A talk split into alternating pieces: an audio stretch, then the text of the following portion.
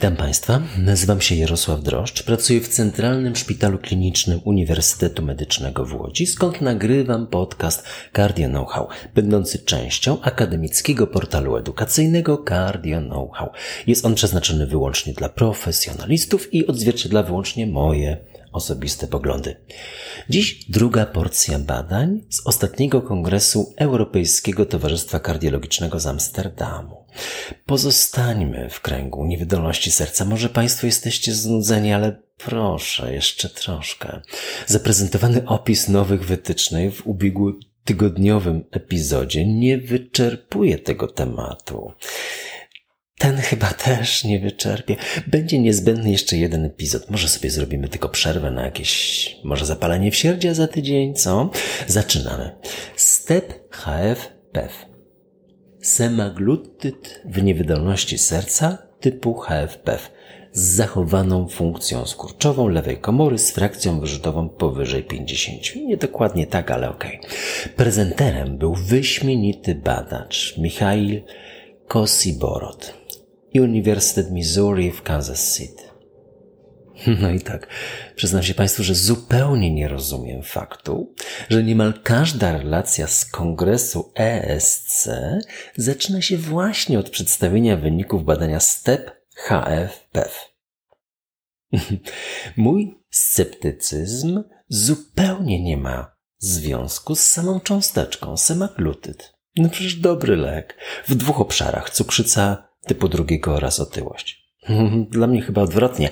Otyłość i cukrzyca.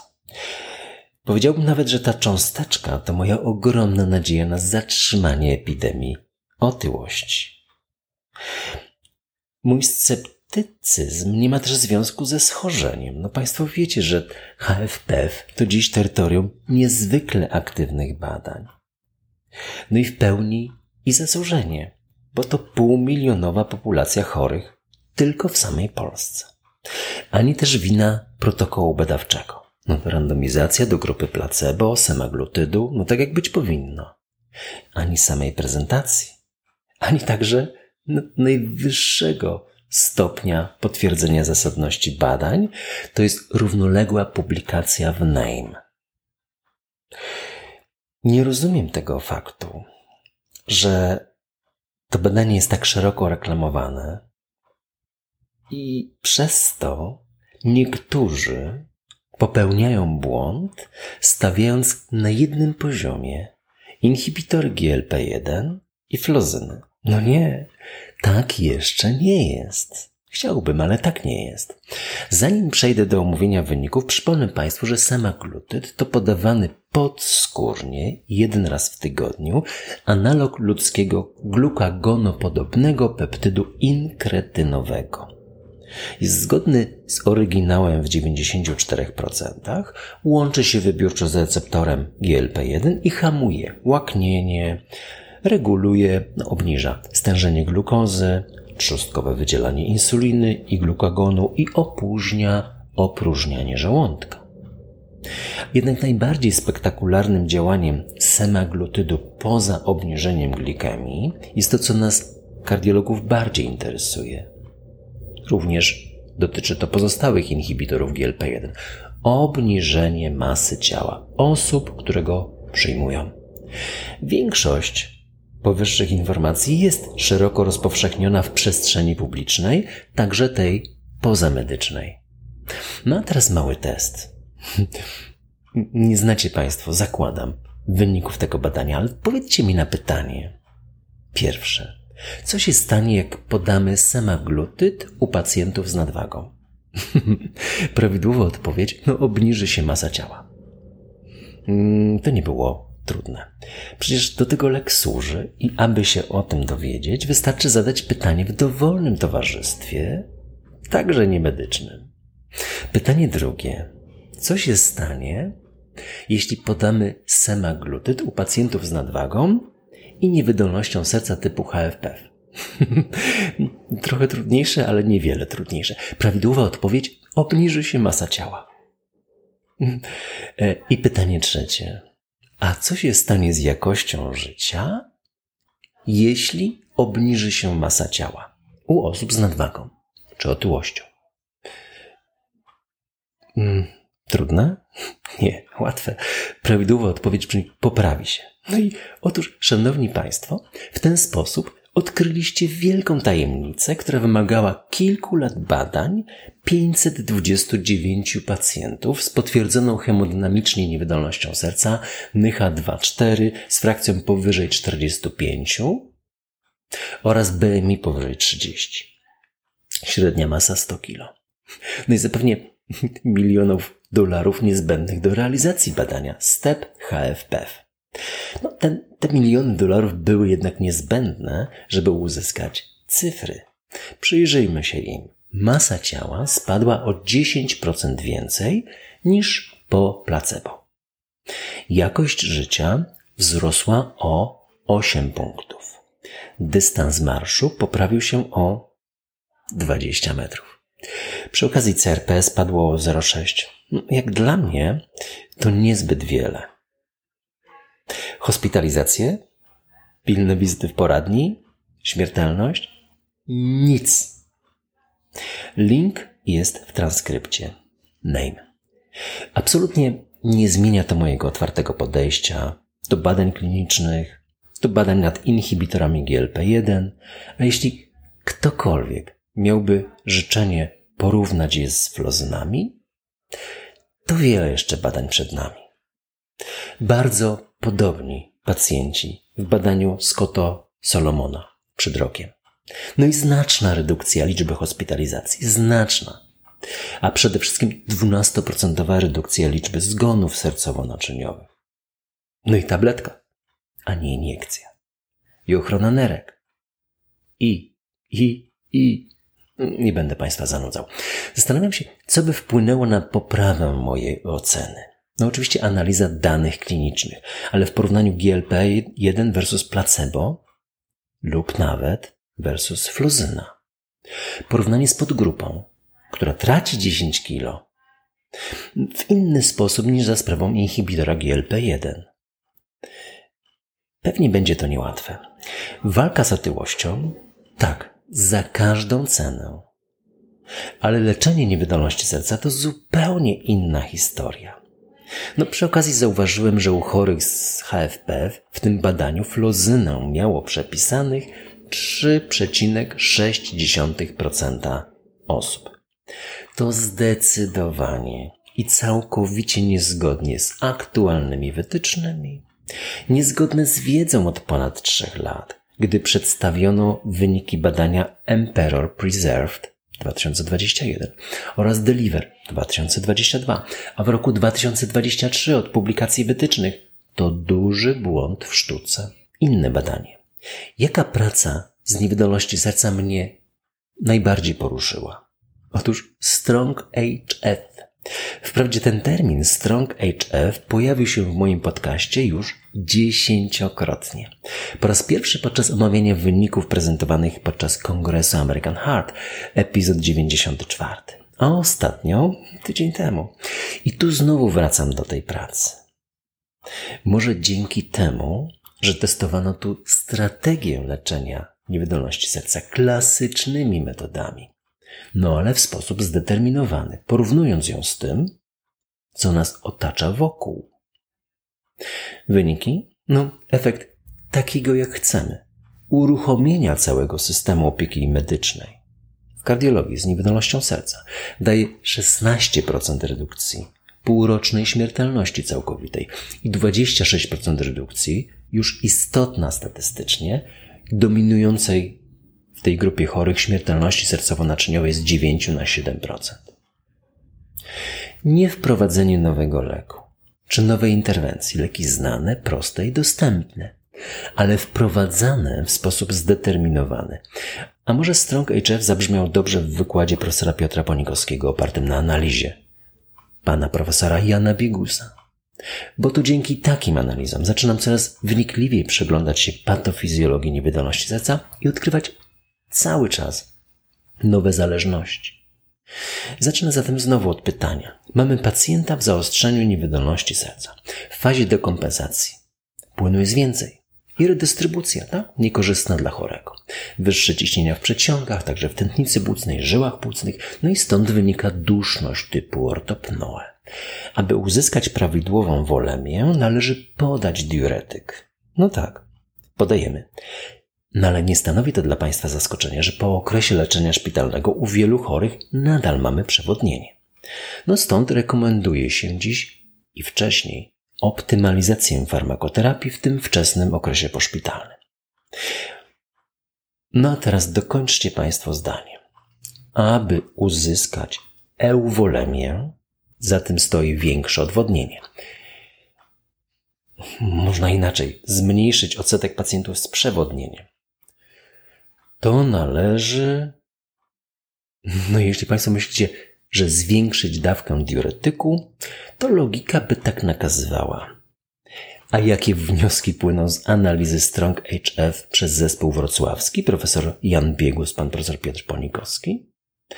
No jak wynika z badań ADWOR, Chlorotic Transform HF, bo tą listę zapożyczyłem z wywiadu profesora Ponikowskiego podczas ostatniego kongresu ESC, strategia oparta na diuretyku nie poprawia rokowania. Może dlatego, że wyższa dawka diuretyku bardziej stymuluje układ renina, angiotensyna, aldosteron, pogarsza funkcję nerek i wprowadza zaburzenia elektrolitowe. Tu, w tej grupie aktywnej, prowadzonej ambulatoryjnie z czterema wizytami w ciągu sześciu tygodni po wypisie, z konsekwentną optymalizacją wszystkich leków, tych, co Państwo je znacie – Pomijam tu flozyny, powinny być, nie były, ale nie były też przedmiotem analizy. Osiągamy mniejszą masę ciała o 1,5 kg, stosując niższą dawkę diuretyku pętlowego. I z tym się wiążą liczne przewagi w analizie klinicznej, rzadsza rehospitalizacja, niższa śmiertelność. Wracam do tego zagadnienia. No, taki wiek. Ale uznaję to za bardzo ważne. Intensywne optymalizowanie farmakoterapii. Dokładnie blokady neurohormonalnej. Po epizodzie zaostrzenia niewydolności serca powoduje szybsze ustąpienie przewodnienia, redukcję rehospitalizacji i poprawę przeżycia. To pierwsze naukowe potwierdzenie tego faktu. Aby zatem, odpowiadam na pytanie, uzyskać euwolemię, większe odwodnienie, zmniejszyć odsetek pacjentów z przewodnieniem, to należy utrzymać dawkę diuretyku, ale wprowadzić pełne dawki w zakresie czterech filarów. No i wówczas tą dawkę diuretyku można zmniejszyć. No, dlaczego ta praca mnie tak najbardziej poruszyła? Realizacja zaleceń stanowi dla nas priorytet, ale nie zawsze jest ono wprowadzane w codzienne kliniczne działania. 22 tysiące hospitalizacji. To znowu wraca yy, jak obsesja. U pacjentów z niewydolnością serca w naszym województwie pojawiło się w poradni 21 tysięcy chorych. Wizyt, hospitalizacje, wizyty. 22 tysiące hospitalizacji, 21 tysięcy wizyt. To mniej niż jedna wizyta rocznie. A wytyczne nakazują ścisły nadzór i optymalizację farmakoterapii. No, cztery wizyty przez okres sześciu pierwszych tygodni. Po zaostrzeniu niewydolności serca to zdecydowanie obniża ryzyko powikłań trzykrotnie. Nie sięgamy tu do nowego leku, urządzenia bądź zabiegu. Tylko to, co powinniśmy czynić zgodnie z wytycznymi. Cztery filary niewydolności serca. Jeszcze dwa badania. Jakie badanie z niewydolnością serca zaskoczyło mnie swoją koncepcją, prostotą? nowatorskim podejściem. Byłem zszokowany, przyznaję Państwu, w połowie wykładu Miltona Packera. Przedstawiał zaskakującą analizę związaną z efektywnością empagliflozyny, bo połączone populacje Emperor Preserved, Emperor Reduced po zakończonym badaniu miały odstawione badane leki, to jasne, ale losowo przydzielano chorych do odstawienia teraz albo za miesiąc. I w ten sposób uzyskano ostateczne a najbardziej przekonujące potwierdzenie skuteczności, efektywności flozyn w niewydolności serca. Gdyż fakt, że wprowadzenie flozyny poprawia liczne parametry kliniczne jest już powszechnie znany. Zarówno empagliflozyna i dapagliflozyna trafiły na listę S Myślę, że z tego powodu. No a co się stanie? Co się stało, jak po kilku latach leczenia empagliflozyną odstawiono? Gdy dzieje się to w klasycznej formie, tak jak w życiu, no to ten efekt, który widzimy klinicznie, może być następstwem zakończenia działania leku, bądź też następstwem czynnika, który spowodował odstawienie leku. No tylko randomizowane, zaślepione badanie pozwala na odseparowanie tych dwóch elementów. No i dokładnie to zostało zawarte w protokole badania, nawet tego nie wiedziałem, i przeanalizowane. No i co? No ryzyko rehospitalizacji lub zgonu sercowo-naczyniowego wzrasta w ciągu miesiąca. Jakość życia się pogarsza. Wracając do tej, którą charakteryzowała się grupa placebo. Wzrasta glikemia, wzrasta masa ciała, wzrasta ciśnienie tętnicze, wzrasta NT-proBNP, spada hemoglobina i hematokryt. Link jest w transkrypcie. Szanowni Państwo, flozyny działają, a po ich odstawieniu efekt szybko znika. I tak jak szybko się pojawia po ich włączeniu, przed upływem miesiąca, tak szybko, także przed upływem miesiąca korzyści zanikają. Nie odstawiajcie flozy. Nie wstrzymujcie ich podawania, gdyż szybko traci się ich zbawienny efekt w niewydolności serca. No i ostatnie badanie. Co mnie jeszcze zainteresowało? Heart Feed nie mam już dziś wątpliwości, że substytucja żelaza dożylna w przypadku sideropenii w niewydolności serca redu redukuje liczbę hospitalizacji. Nadal spora grupa z nas, z Was, z nas, nie bada ferrytyny ani tisat w niewydolności serca. Pamiętamy wprawdzie, że granice syderopenii nie zmieniły się od wielu lat i obejmują chorych z ferrytyną poniżej 100 bądź 103 przy wysyceniu transferyny TISAT poniżej 20. Dziś stawiamy większy akcent na ten TISAT, zaraz Państwu opowiem. Większość odpowie także, że doustne preparaty żelaza nie działają. No ale stosowanie w praktyce dożylnych preparatów żelaza jest daleko niewystarczające. Przypominam, że łamiemy wówczas jeden z klarowniejszych zapisów naszych wytycznych od 2016 roku. Proszę, badajcie Państwo ferrytynę i wysycenie transferyny TISAT i podawajcie żelazo dożylne w przypadku stwierdzenia jego niedoboru. To i skuteczne, i nad wyraz bezpieczne. Hartfeed oceniał wprawdzie skuteczność podawania karboksymaltozy, jednego z dwóch nowoczesnych dostępnych u nas preparatów dożylnych żelaza, u ponad 3000 pacjentów z przewlekłą niewydolnością serca typu HFrF z frakcją poniżej 40, którzy byli hospitalizowani z powodu niewydolności serca w ciągu ostatniego roku, bądź mają podwyższone NT-proBNP. No i naturalnie mają syderopenię, zgodną z wcześniej omawianymi kryteriami. Ferrytyna poniżej 100 bądź 100-300 przy TISAT poniżej 20. Mimo, że było to liczebnie największe badanie w historii, badania z żelazem, dożylnym w tej grupie chorych, mimo że trend był w kierunku podawania żelaza. Nie osiągnięto jednak założonego poziomu istotności statystycznej różnicy. Czy mnie to zniechęca do podawania żelaza? Ani trochę. Czy rozczarowuje? Może nieco. No, potwierdzono bezpieczeństwo dożylnej substytucji żelaza i umiarkowaną poprawę hierarchicznie ustawionych elementów w analizie win ratio. I spadek 1 zgon na 100 pacjentów lat to nie mało. Lub inaczej przedstawiają dane różnica ARR 1,7%. To 1 na 60? Nie wystarczyła do wykazania przewagi. Było blisko. Szkoda, bo grupa mogłaby być coraz i nieco większa. Szkoda, bo grupa mogłaby być nieco większa. Link jest w transkrypcie, a transkrypt na Cardio Know-how. No ale analizę, analizę zbiorczą wszystkich badań z dożylną substytucją żelaza w niewydolności serca przedstawiał pan profesor Piotr Ponikowski. A było tych badań cztery. Confirm HF, Affirm AHF, Ironman oraz Hard Fidelity właśnie. Obu preparatów żelaza Obserwowano 16-17% redukcję liczby hospitalizacji. To bardzo dużo. Z powodu niewydolności serca. No dużo idziesz ten lek, o którym wspomniałem na początku. dużo więcej. Przy braku istotnego wpływu na przeżycie. No, interesujące, że TISAT poniżej 15 dobrze identyfikował podgrupę o większej skuteczności zapobiegania powikłań sercowo-naczyniowych po substytucji żelaza, hospitalizacji.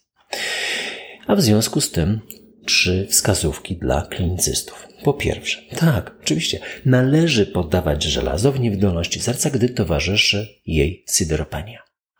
Po drugie, TISAT, wysycenie transferyny, wydaje się być istotniejszym wskaźnikiem identyfikującym tą podgrupę, w której przeważają korzyści z dożylnej substytucji żelaza. I po trzecie, może warto podać żelazo po pół roku ponownie, gdyż łączna dawka do szóstego miesiąca powyżej, poniżej 1500 mg nie przynosi uchwytnych różnic i statystycznych korzyści. Do tego potrzebne są nowe badania. Jedno nie budzi żadnych wątpliwości. Bezpieczeństwo terapii dożylnej nowoczesnymi preparatami żelaza. Lektura. Czytam niełatwo. Stella Maris, Cormac McCarthy, zmarły w czerwcu bieżącego roku, jeden z najwybitniejszych współczesnych pisarzy. Już polecałem Państwu powieść Droga w epizodzie 44. A Stella Maris to ostatnia jego powieść. Opublikowana w Stanach przed rokiem, a wydana w czerwcu tego roku przed, przez wydawnictwo literackie. Tłumaczył Robert Sudół. Jestem dopiero w jednej trzeciej, z uwagi na nawał pracy, ale powieść wciągnęła mnie niesamowicie. Zaczyna się naprawdę niezłą rozmową psychiatry z pacjentką. Młodą kobietą zafascynowaną matematyką. No a ta rozmowa na najwyższym poziomie skojarzeń, wiedzy, inteligencji, z pazurkiem również, czyta się z zapartym tchem. No i czyta się powoli. Jeśli Państwo będziecie mieli jakieś uwagi, komentarze, pytania, kierujcie na media społecznościowe Cardia Know-how. Będę też Państwu bardzo wdzięczny za promocję podcastów wśród lekarzy oraz komentarz, choćby jednym słowem i oceną. Slawa Ukrainii. No i wybory już niedługo.